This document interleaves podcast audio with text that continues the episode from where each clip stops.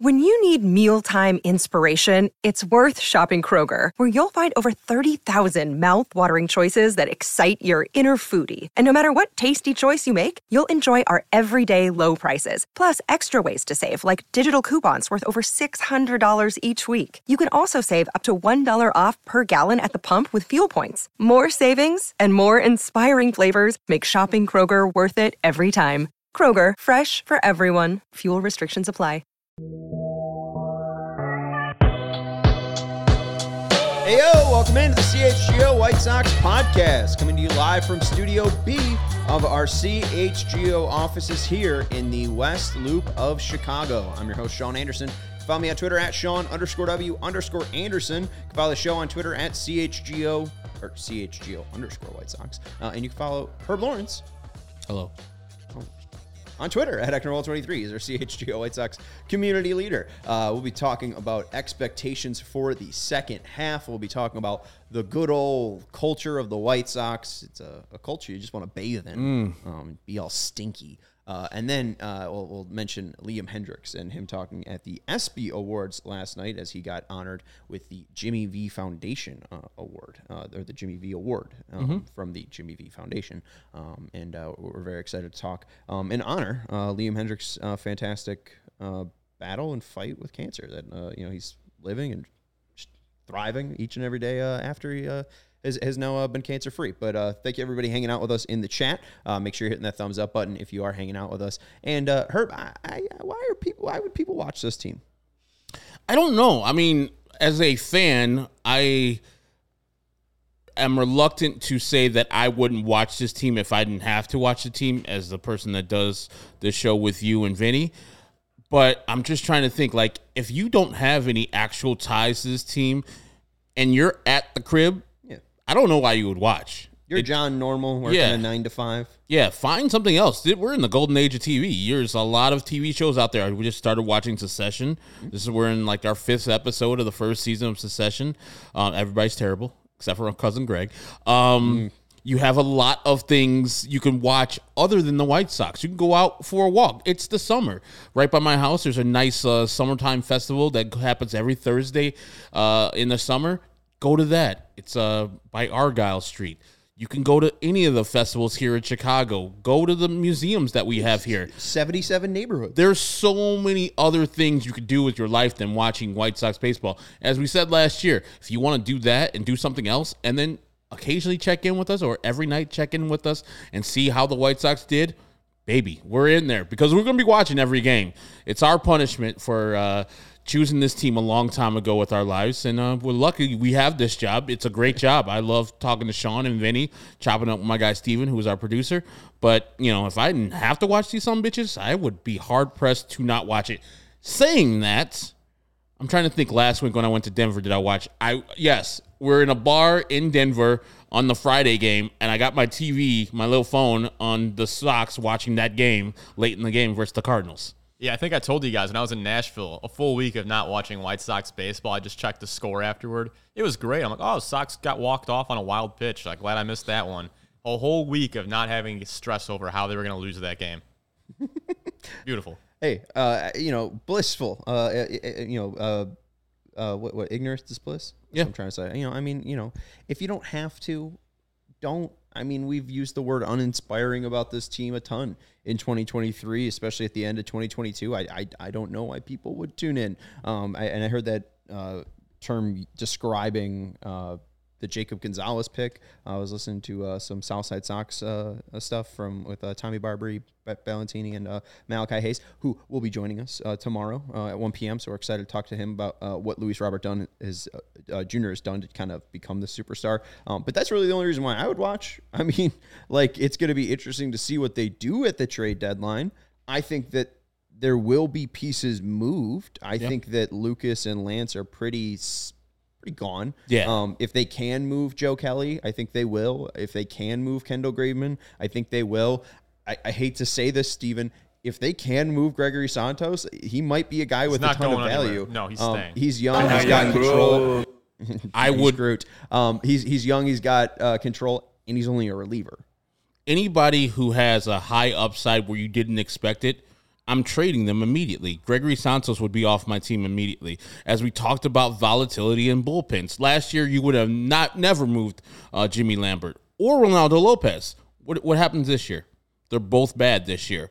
That's what you have to do with bullpen arms. Once they show you that they're good and they don't have any type of elasticity for going on to the next or the year after that, you got to get what you can get out of Groot Santos, and he will be a valued member as a hundred mile per hour guy.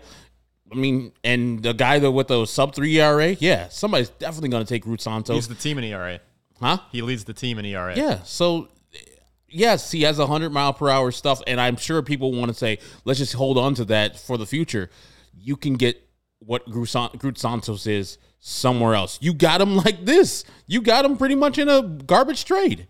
So So you got him in Rule Five draft. Oh re- yeah, Rule Five trade. I, I was thinking free. was the Clayton McClure dra- draft or trade, but it wasn't. But you got him in a Rule Five tra- trade, so you can do that again. You there's a lot of those players just sticking around, and if you get hands on them with uh, Ethan Katz, he can make him into a Groot Santos and immediately trade him. Immediate. That's why I wanted to trade Jake Burger when he was going off on his tangent, and everybody's like, "No, you can't trade him. He's one of our best hitters." Like, do you think he's gonna be this? And he's shown to be not this as yet.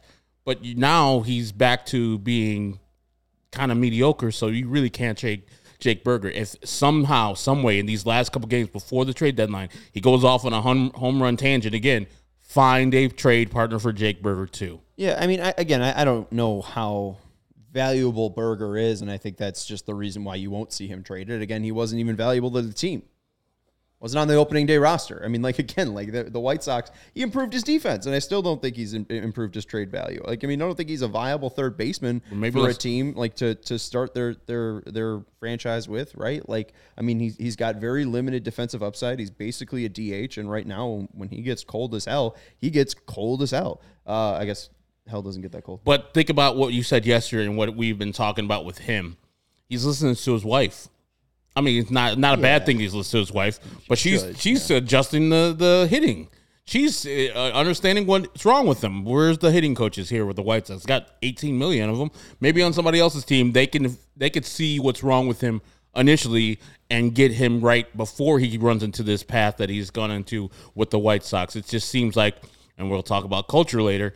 The White Sox just have a hard time of getting players to hit their zenith and stay there. Yeah, and I don't think Groot Santos nets a top prospect, but like if you could get a uh, maybe a triple A fringe arm, like a starter. Yeah. I mean, this team doesn't have any anything next year in the rotation. So if you can get a fifth starter, um, because some team thinks you know Gregory Santos could be a seven eighth inning guy, um, in the bullpen. I mean, may, maybe that happens. I think that's like wishful thinking. Um, but I, I don't think he gets you like a top ten prospect. No, I mean he's a he's all reliever. Um, but that's again, you got him for nothing, and we've seen Ken uh, Keynan Middleton um, come up and, and be great. And, Another and, person. You know, uh, Groot Santos be be all right, and you know they've seemingly fixed Jimmy Lambert last year and Reynaldo Lopez. Like they've had some success stories um, in the pitching department and um, specifically with with relievers. So I mean they're a dime a dozen, and I, I really do think that um, if you can get anything for anyone, uh, if it's not bolted down, uh, you know, let's not move it. And I think like Luis Roberts bolted down. That's really it. Like I mean I think I think if you know the Orioles got real real bold. The Diamondbacks got real bold. I think they can get Dylan Cease. Um, I just I, I don't want to get my hopes up. Or, What if those or- two or teams get like real that. bold for Luis Robert? I know don't- they both have think that there's a- full outfields, but they would make some I, room for I uh, mean, Luis we, Robert. we saw what Juan Soto got, and he was an expiring contract. yes, So Luis Robert Jr. should, I mean, not that exact haul, but I mean, it should be a ridiculous Mm-hmm. trade package for somebody that is that cheap, a Santander. that good. Center field. You just want Anthony Santan. That's No, that's the him. headline. No, I'm- that's a What? start. No, That's I a mean start. you uh, Gunnar Henderson Yeah. and uh, that the fucking uh, kid with the K last name. Like I do not know his name. Yeah. uh, Hurston Keldrler, uh, second overall pick. Like that's a good start for a pro for Luis Robert Jr. I mean, like again, we're talking about a six tool, uh, you know, center fielder here. Um, oh, Soto had two and a half years when he got traded. My bad. Uh, Heston Kjerstad. Um, I Yes. thought- I thought the whole thing with Soto was they didn't they, No, no, they they didn't. lose him No, they didn't have to pay him at all. because what They tried extending him. He rejected, and then they traded him because he's not going to take that money from them. He might not later on. They did He had off. They did offer years, him a deal. Why did they- enough. Why didn't they just keep him then for two and a half years? Because Mike Rizzo's a bad GM. I guess he is. Yeah. Wow. He's still he's still under arbitration. I thought I thought I totally thought he signed. it. That is a he's a really bad GM. Why did you give up Juan Soto? Not even twenty five. To get He's Mc- younger than me. to get Mackenzie Gore and uh, the shortstop uh, Abrams. Stupid. Um. Anyways, uh, I, I I I think that it would be really impossible to get Luis Robert would Jr. And I, I think that's fine. I, I don't think that the GM should really be moving on from Luis Robert Jr. I think the team should be moving on from the GM. Um, we know this, uh, but like after they get rid of Lucas and Lance, I think that that seems you know uh, Pretty Likely. Yeah. Um, I mean, what are the expectations for this team? They currently sit 16 games under 500, eight and a half games back in the AL Central. I mean, like, I do don't- you expect this team to have a, a winning month at all once they get rid of Lucas and Lance? I don't expect them to be any worse than they gave up Lucas and Lance. I know those are two great starting pitchers or good starting pitchers on the White Sox, but the starting pitcher has never been the problem.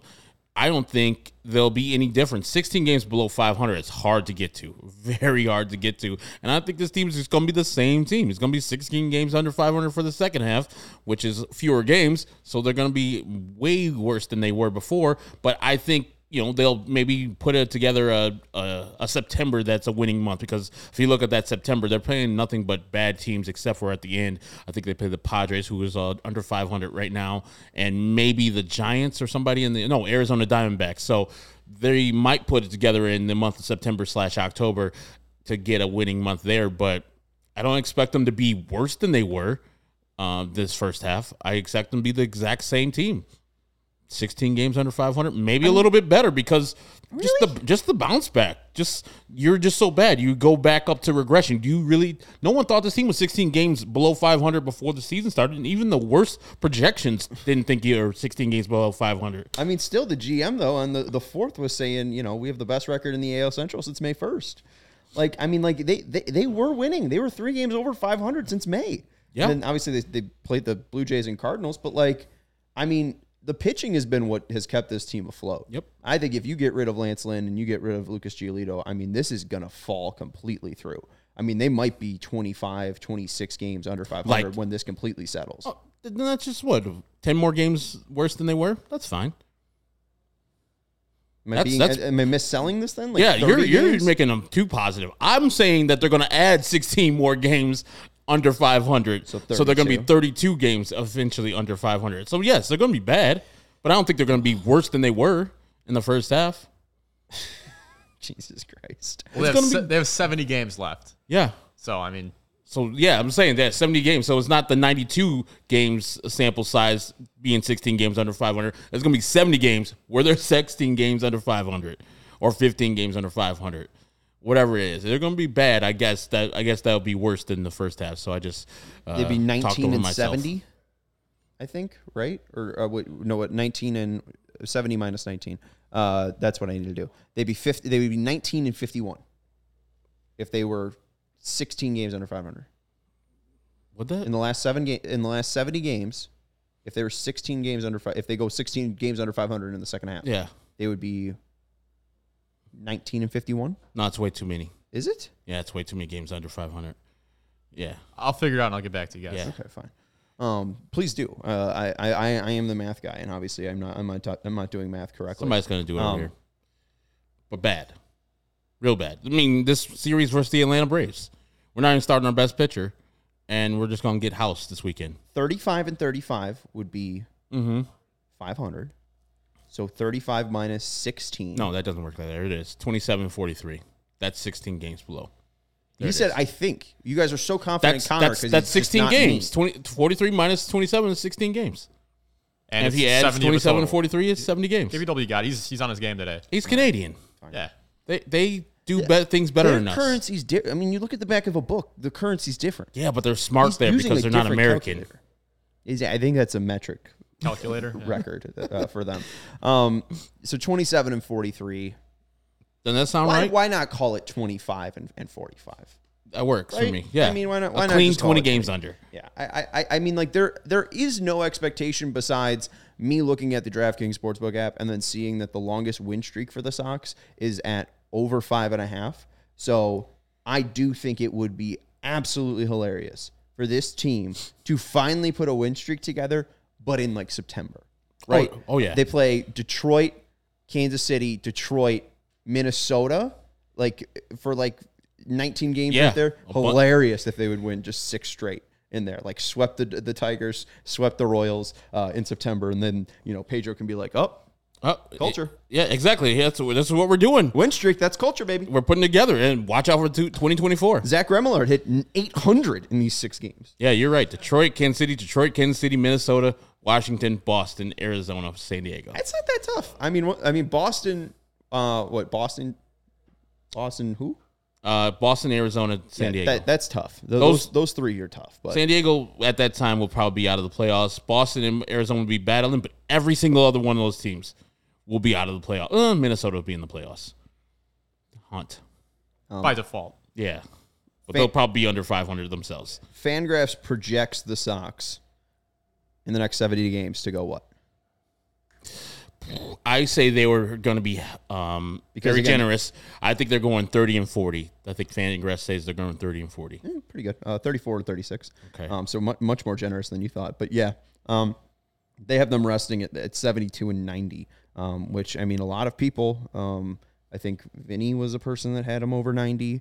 Um, I think I had him at 83. I think but I have an 85 or 86. 85. Um, so, I mean, think 72 and 90. I think a- that would equal their worst season since the World Series. I think 2007 they also won 72 and 90 or 70 and 92, something like that.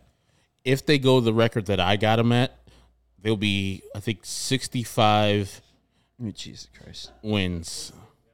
So since 2005, 72 and 90 in 2007, 65 63 and and 99 in 2013. So yeah, the oh 67 and 95, and then 62 and 100. They, wa- they lost 100 games. I forgot. So 2018 is the worst year. I don't think they lose 100 games. How sad is the the comment by Nick right there? 36 and 34 second half would put them at 74 and 88 to finish the year. It's pretty They good. have to go two games over 500 to get them very, very mediocre records. They have to. They have. They have to go two games over 500 to do uh, Eloy Jimenez, Luis Robert. Perfect. There you go. Um, the only two people will be here after all this trading. what's their What's their win percent right now at the stupid no- record that they have? 413. 413. So 414 in 2017 was 67 and 95. I mean, is that, uh, do they go over or under 95 wins? 94 and a half. 94 and a half over under in 2023. 94 wins 90, uh, sorry, Well- 90, 94, 94 and a half losses over under. over. You think they, do you think they're, Over. Yeah. you think they're 2017 or worse? yes. 67 and 95 was that team? Yes. That's that's where that's where I got them. That's that's disgusting. All right, uh, we're gonna take a quick break, and then we're It's gonna talk very about the culture that is just breeding this fantastic machine on the the south side. Uh, the the parade's gonna be, I mean, a movie. Mm-hmm. It, it's it's gonna be an insane scene. Uh, just watching all those floats go down and left and right, up, down, all around. Man, that's gonna be fantastic. One circle. Herb, do you know what's gonna be great? What is? A, a sunny side Friday. Oh, Um, who's made you feel good in the in, in, in the city of Chicago recently?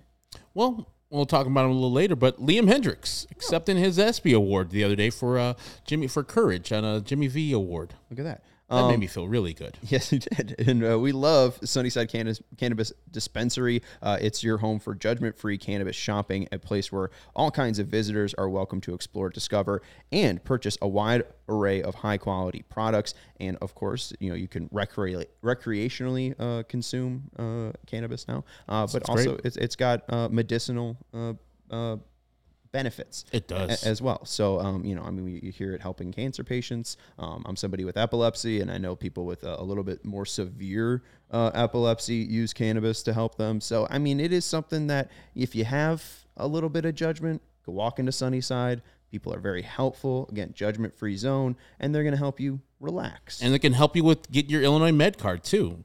If you do have one of these ailments, it's the it, even though the Sunnyside low prices will be even lower.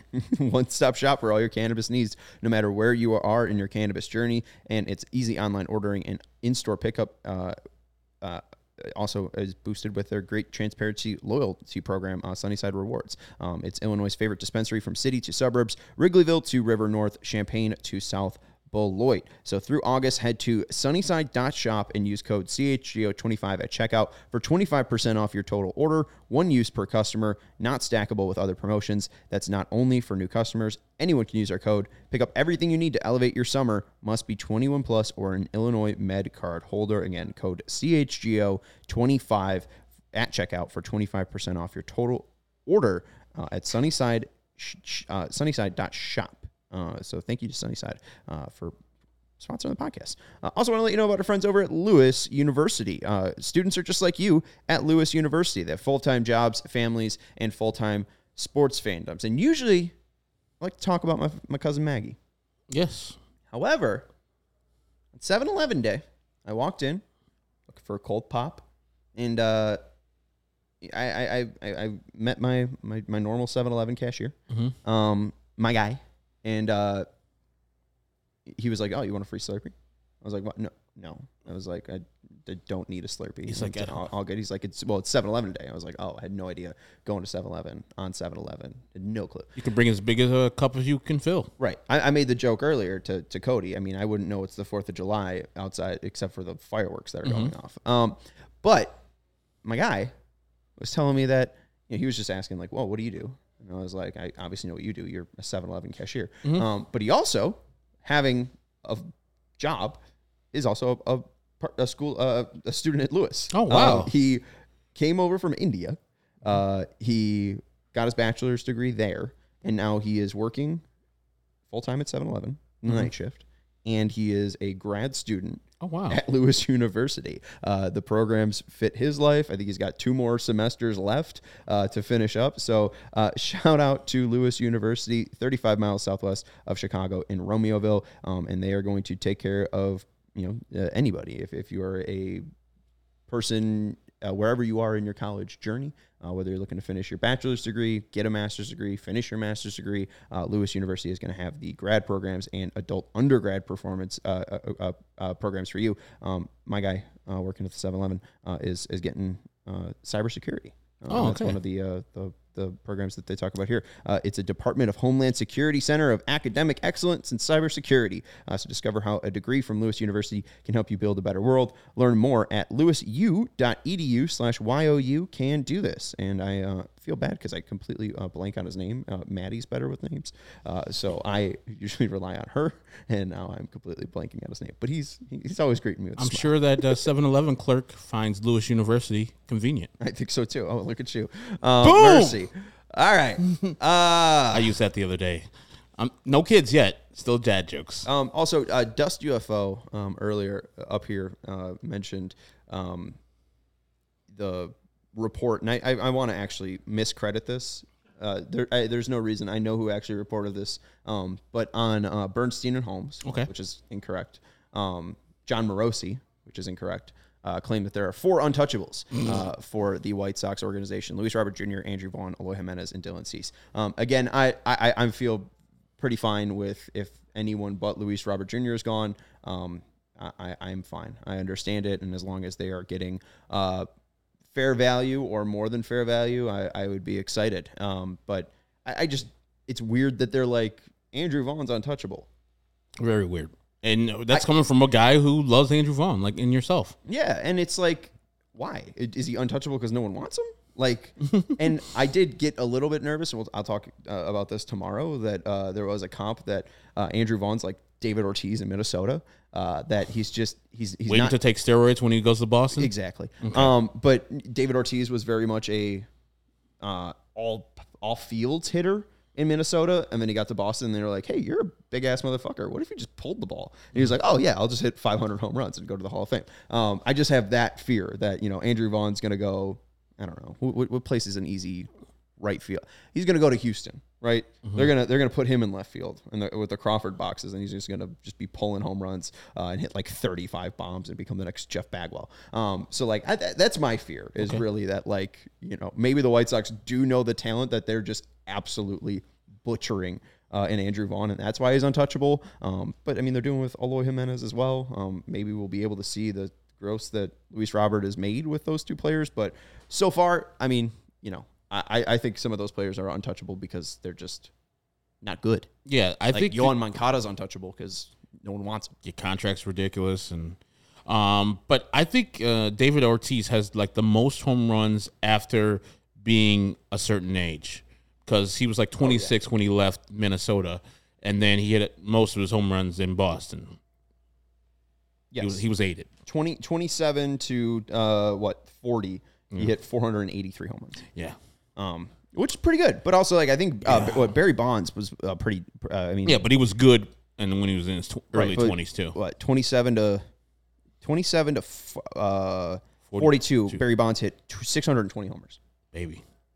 That's That's that's stupid. Yeah, and and think about it, he played in San his home games in San Francisco. The Marine Layer there, that ballpark, that right field, not the big, not the the smallest of right fields.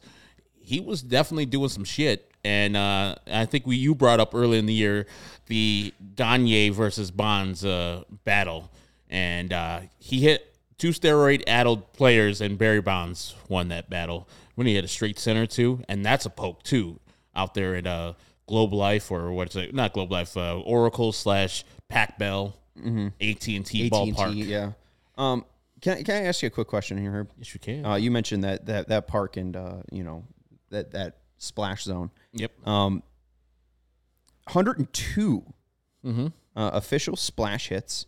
Um, I'm not sure if these are just specifically by uh, by Giants or if oh yeah these are only by Giants I think. And Um, these are splash hits are the ones on the fly. yeah on the fly that hit into McCovey Cove.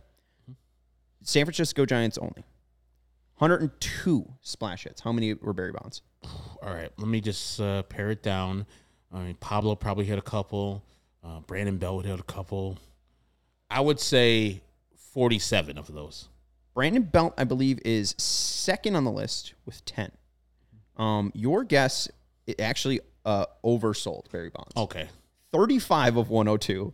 34% of these splash hits were hit by Barry Bonds. And he hasn't played in years. I mean, like honestly, when he left, I mean, that, that's what I should do. Who, who um, uh, he hit 35 of the first 45. That's That's ridiculous. Um, and that's your Barry Bonds uh, stat of the day. Um, all right, let's get into culture here. Um, this has been a, a thing that I, I, I've been during the All Star break, kind of going around and checking out all the Sox coverage. You know, I've, I've been checking out the future Sox, and we had Mike Rankin on to talk about the draft yesterday. So make sure you go back and uh, listen to that uh, uh, episode if, if you didn't. Um, listen to some Southside Sox stuff too with, with the draft recap, and uh, I've been listening to some Sox Machine and read up on some uh, some Jim Margalus over at SoxMachine.com Awesome stuff. and Jim recently wrote about uh, the White Sox record is their culture. And there is a quote from Scott Merkin uh, that was tweeted out um, right before the game on Sunday from Pedro on Pedro Grifol building an organizational culture. Quote, I think the foundation is being set. We've got some work to do, but the foundation is in place and we've got to continue to really focus on it. I believe that's a really big part of building a sustainable championship organization. Culture is a big part of uh, part of it. It's not quantifiable. A lot of people don't believe in it. I've lived it. When you go to two World Series in a row and you see a clubhouse and you see an organization and you see culture in place, I just believe in culture. A lot of that was gibberish. Um, he just believes in it. Herb, Yeah. a big believer in it. Um, and he says you see a clubhouse and you see an organization and you see culture in place. Like you, you could just see it. I, I, I no one's really. I, it doesn't feel like you could see it. You know, like I mean, like there's no rave reviews of, of culture. We we heard rave reviews of culture in 2020 and 2021, and you know now we've heard that that's tied to winning. Um, but I, I also wonder like did it become too professional? Like, did it just become too serious? Like, did the move from Ricky Renteria to, to Tony La Russa just put too much pressure on this team? And then everyone got all guarded and everyone started to turn into clicks. And now we've just seen this absolute uh, ball of energy explode on us.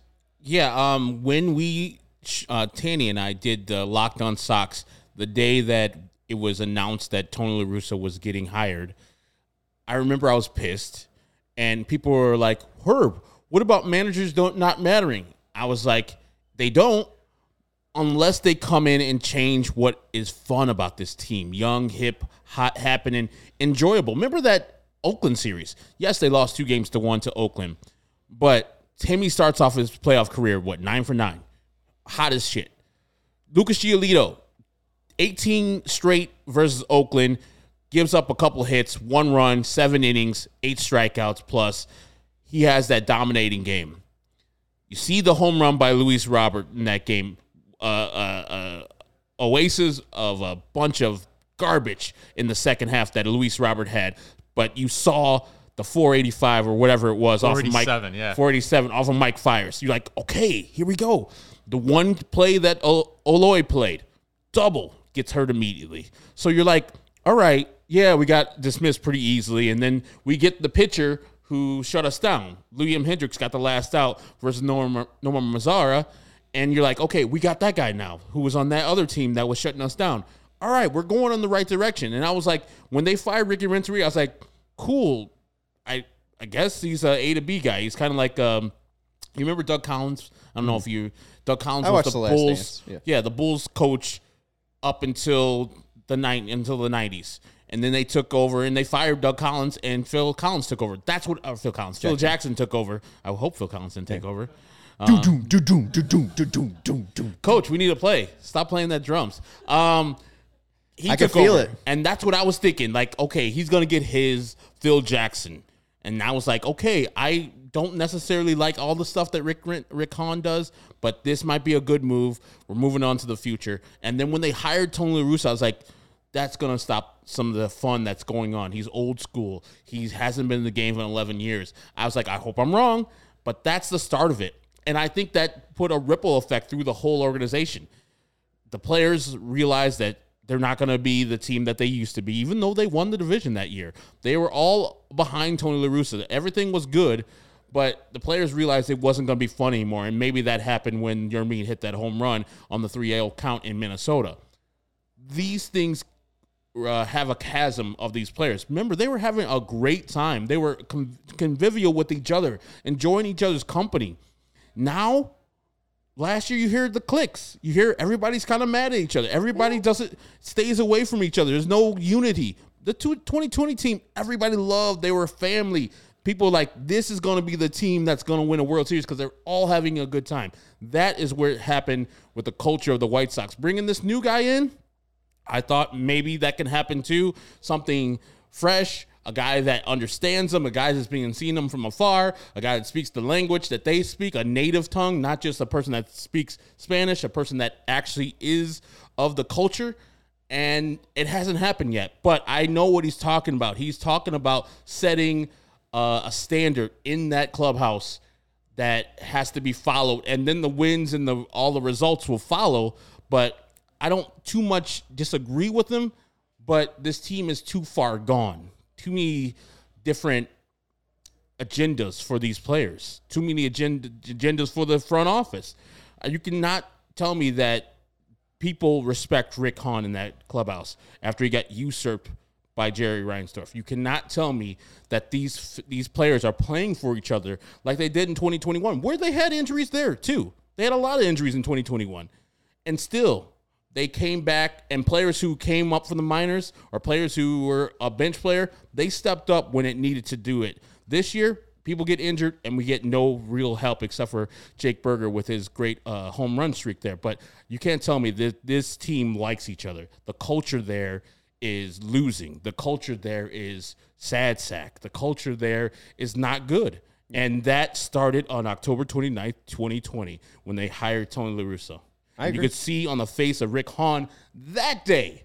If you go back and watch the video of him introducing on Zoom Tony La Russa, he's crestfallen. His heartbroken. Introducing your new manager, who's a, happened to be a Hall of Famer that won three championships. That I think was the day the White Sox died, and it was bad. And that goofy guy had a big old smile on his face when Pedro Grifol was announced. So I mean, mm-hmm. still, it's eh, it's it's mainly the guy smiling and picking these managers because he still has a job, and you know those managers don't. Um, but Jim also then uh, links to uh, a report from Daryl Van Schouwen, who I think then got um, at the time exclusive comments from Pedro about culture, um, and Pedro described uh, what culture looks like. What it feels like is you can't wait to get to the clubhouse and perform.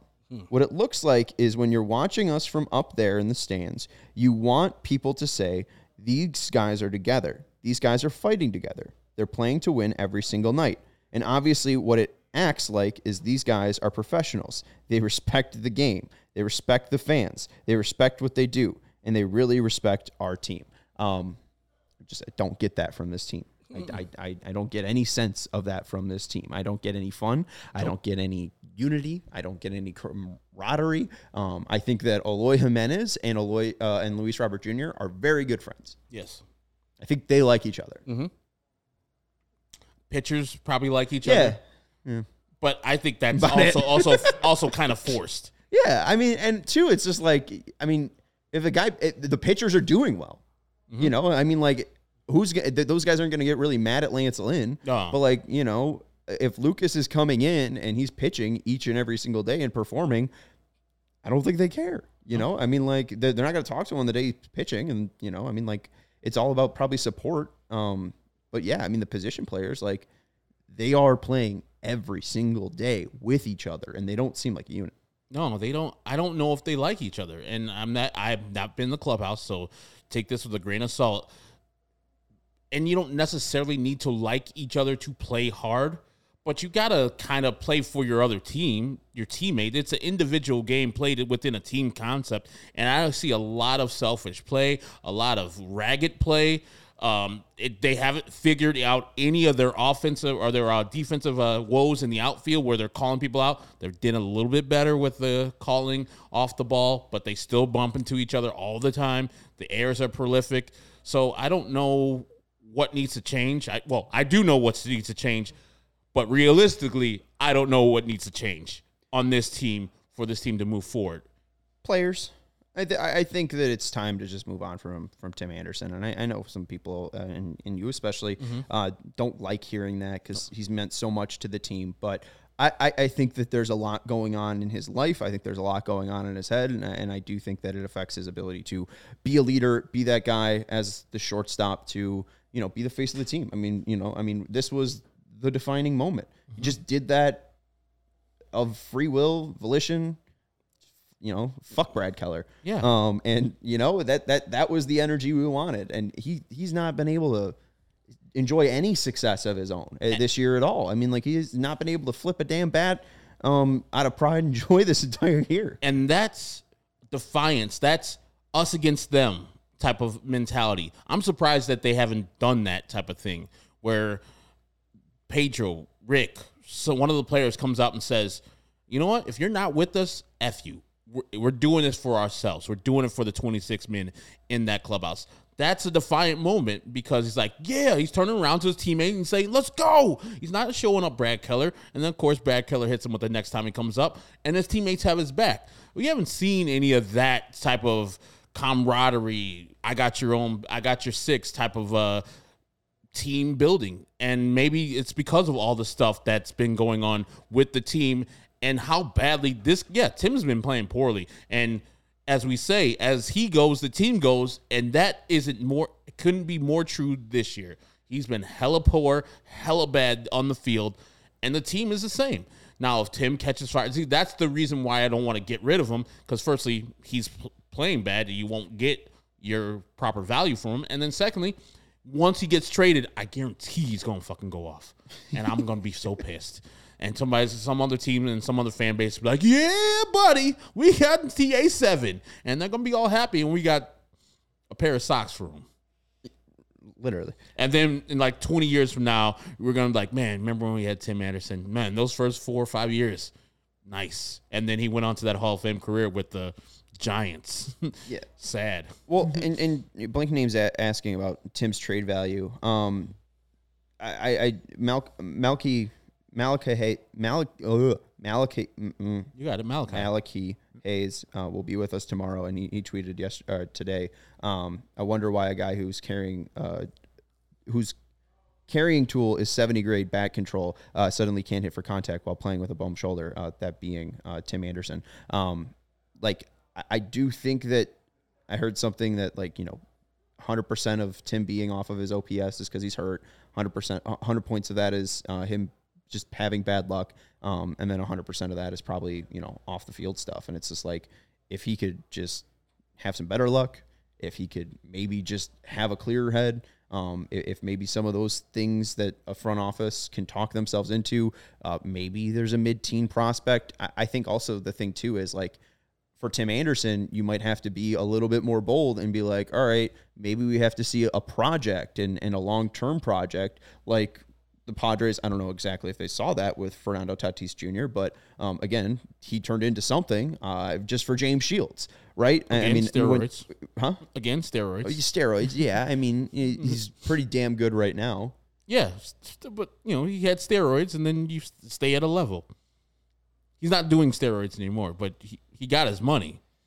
Yeah. Yeah, you don't Do just you drop want off. non? from- Do you want non-steroid Tatis Yes. on the team this year? I want non-steroid people on my team. Yes, No, I know, but do you think he's non-steroid right now? You've been watching him. He's Probably not. He's team. probably ahead of the game somehow. He probably been doing this for smart. a while.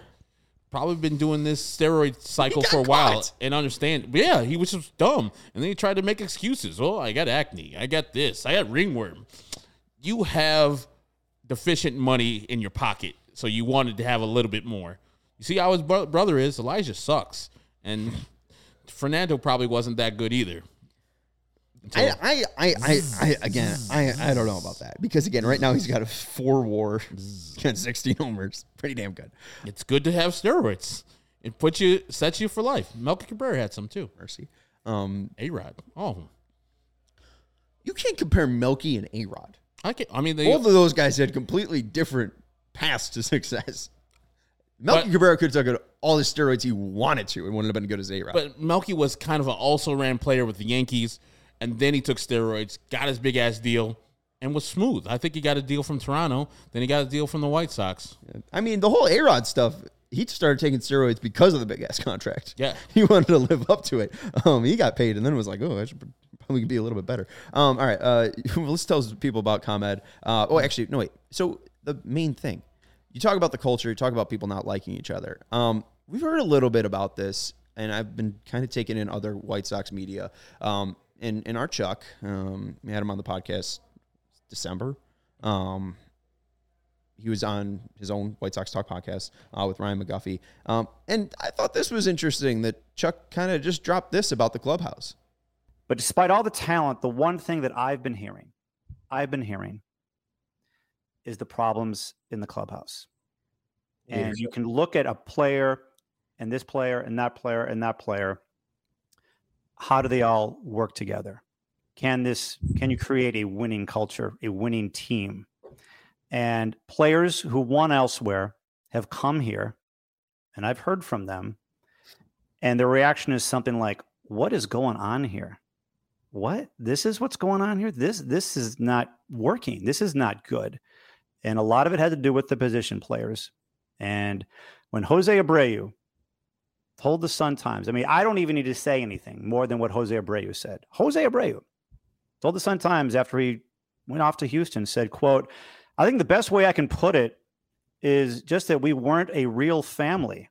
These guys here in Houston, they're a family. Obviously, I can see why the Astros organization has had as much success as they've had in the last couple of years. Something is missing in that clubhouse, and you can change the coaching staff, or maybe change the coaching staff. Maybe they can help it, but there is a mix problem that is hurting them on the field and off the field. And we heard a little bit about that from Dallas Keuchel, I think is is mainly the, the biggest veteran. But too, that that quote tracks. jumped out to us when Jose made it day of, and I guess now just looking back on it and now hearing all about that with um, Dallas Keuchel and uh, even Guff made the point. Um, I do like how he was like, I, I like not. I, he he, he said this is the worst All Star break for the White Sox that he can remember, which you know I, I think is fair. And he, he said he did a lot of reflecting on, um, and he wasn't trying to have uh, what's it called. Um, a knee jerk reaction or anything. Uh, but then he also, like about 10 minutes later, said that Yasmani Grandal was the worst contract in Sox history, which I don't know about that, Guff. Um, Dallas Keuchel is a thing. Um, I mean, and Yasmani, I don't think like his first two years were pretty solid. And I said at Right. the time, he's like he's worth the contract that he signed and maybe a little bit more. but thought the point that Guff made about Grandal that really hasn't seemed to be a lightning rod. Doesn't really seem to be a guy that people talk about much. No. You know, Jose Abreu mentions them not being a family. Does Grandal talk to Moncada much? Does Anderson talk to Moncada that much? Does Anderson talk to Grandal that much? I mean, we talk about the the core. I mean, is Anderson mingling with Eloy? We know Eloy mingles with Luis Robert, and it seems like Robert and Eloy mi- mix with um, Moncada, and uh, Abreu is a part of that crew as well. Um, but it really doesn't seem like there is a bond between any of these players. And then Andrew Benintendi gets thrown in here, and I He's mean, quiet as kept. yeah, He's, a quiet. yeah, he's not a vocal leader.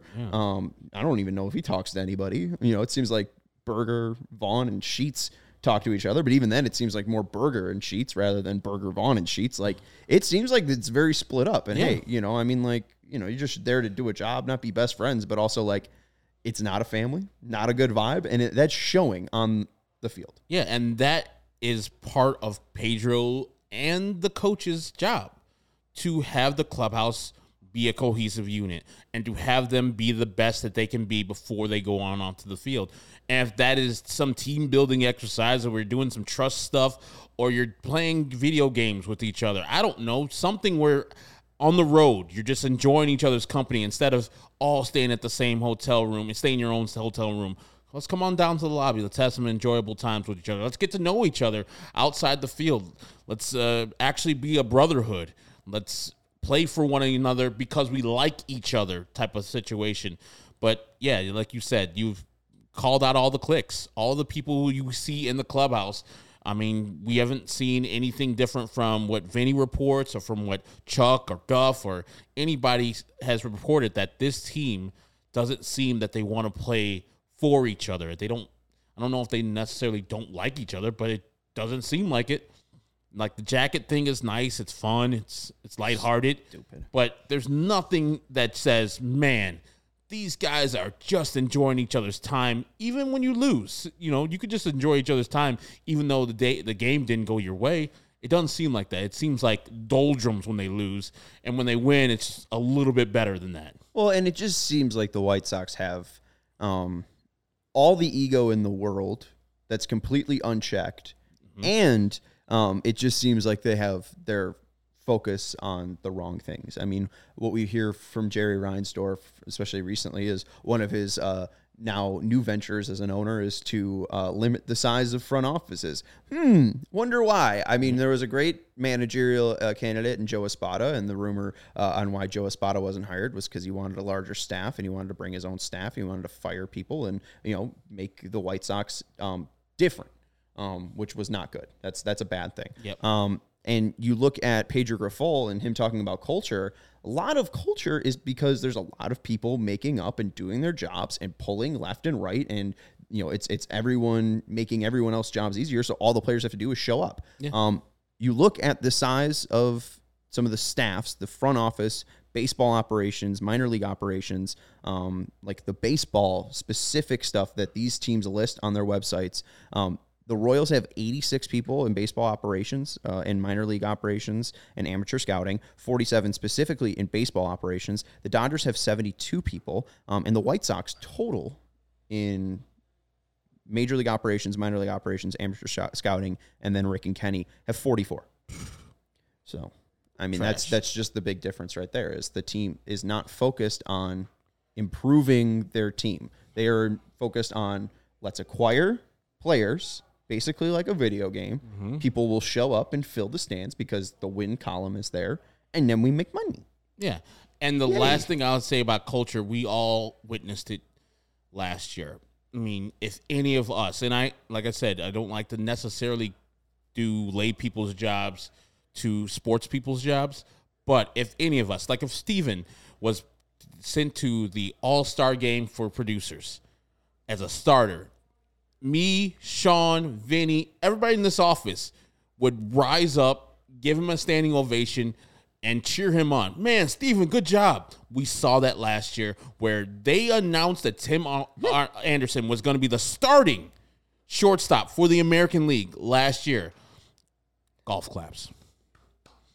Good job, man. No, that yeah, Get out of here. I'm not even sure all of them here. stood up for it. Yeah, it was get your ass out mostly of here. seated. Who cares? It's like 'cause they don't Kenny Williams either they don't like berated him yeah, before. and then Kenny came yeah, and that's the thing. Like you got your bosses not understanding. Hey, there's going to be a big time announcement here, or hey, we need to d- have these players be as positive as they can.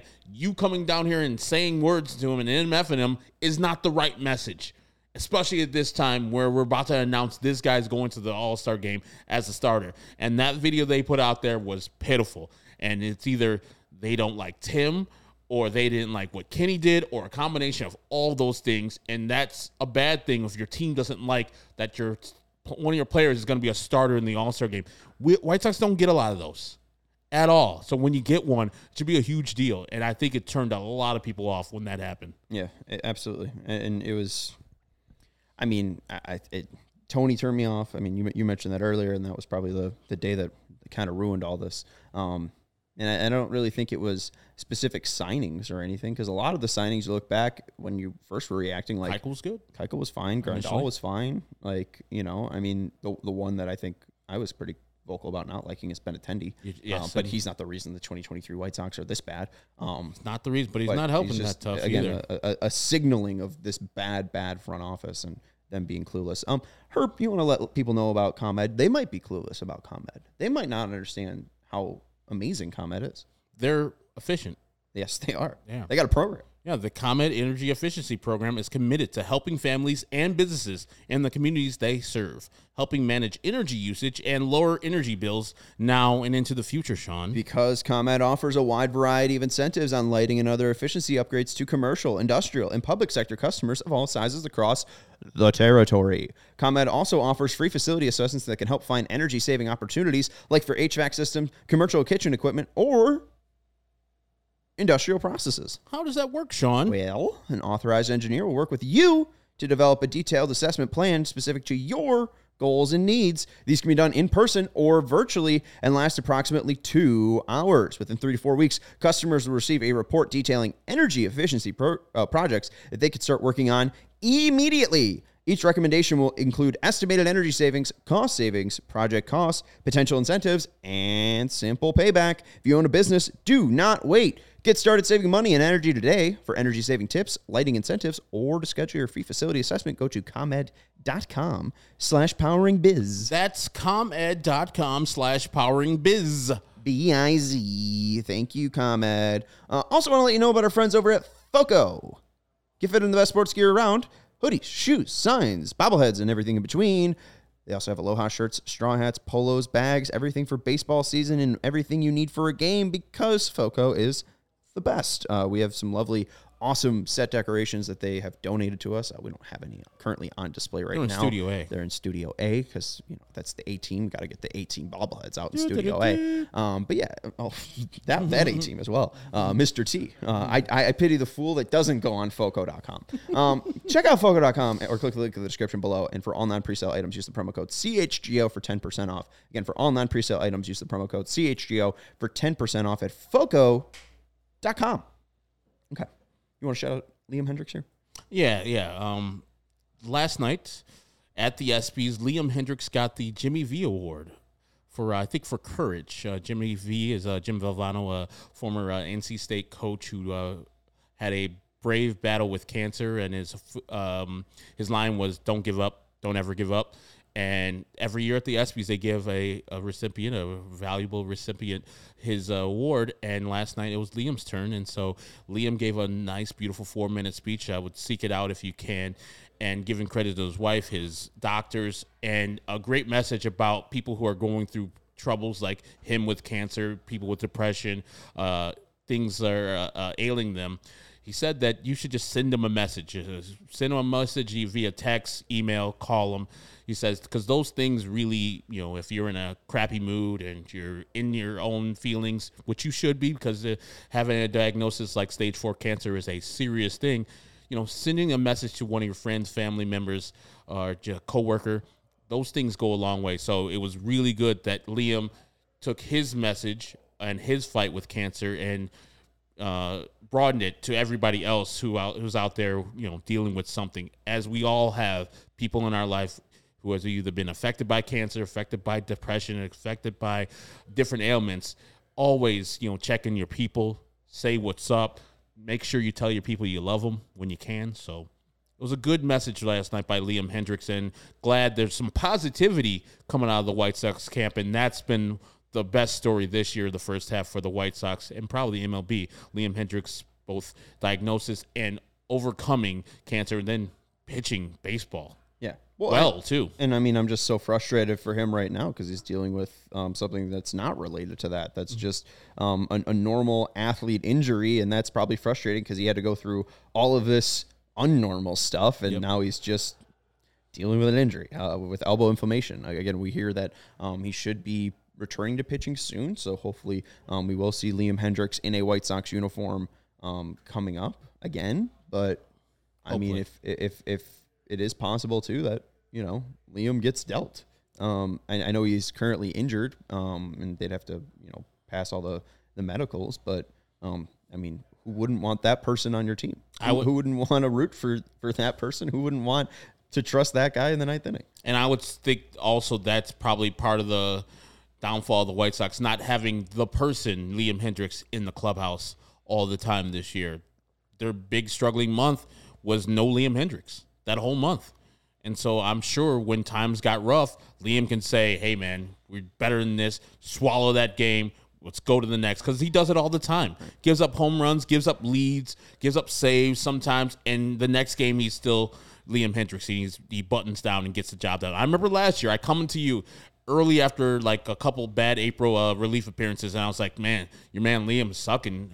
Uh, Sean, and you're like, "Calm down. He'll be fine," and he was. He will be fine. He's a professional, and Yeah. that, that, that's the thing is, I mean, you could just always rely and trust on in him, and, and that he'd bounce back. And hey, uh, shout out to Kristi Hendriks, obviously uh, Liam's wife, um, always supportive of Liam, everything that he's done, and she also has a Ashland Burger story where uh, you know she was like, "Hey, you're tipping your pitches." so I mean, hey, uh, it's not the first time we've heard a wife helping out a White Sox player. Uh, anyways. That's going to do it for the CHGO White Sox podcast. We got 21 likes, and we really do appreciate everyone hanging out with us. Don Um, Cooper. Don Cooper. Um, make sure you hit that thumbs up button on your way out. Um, we know this team stinks, but we don't think that you guys stink. Uh, thank you for hanging out with us, uh, always chatting and, and giving your thoughts on the White Sox. We will be with you tomorrow at 1 p.m. Be me and Mal- Malachi Hayes of Southside Sox chatting about Luis Robert Jr., uh, maybe some draft stuff. And, Yeah, he had a good uh, article. I, I did re- read that. It was good. we're going to talk about the White Sox pulling inside fastballs. I mean, hey, oh. Uh, You guys gonna be getting technical tomorrow. It's gonna be good Oh, stuff. Mm-hmm. I'm gonna fucking nerd out. It's gonna be awesome. Uh, that's Herb Lawrence. You can follow him on Twitter at Acknerall23. He's our CHGO White Sox community leader. Thank you to Stephen Nicholas for producing our show, and we will talk to you tomorrow at 1 p.m. Bye.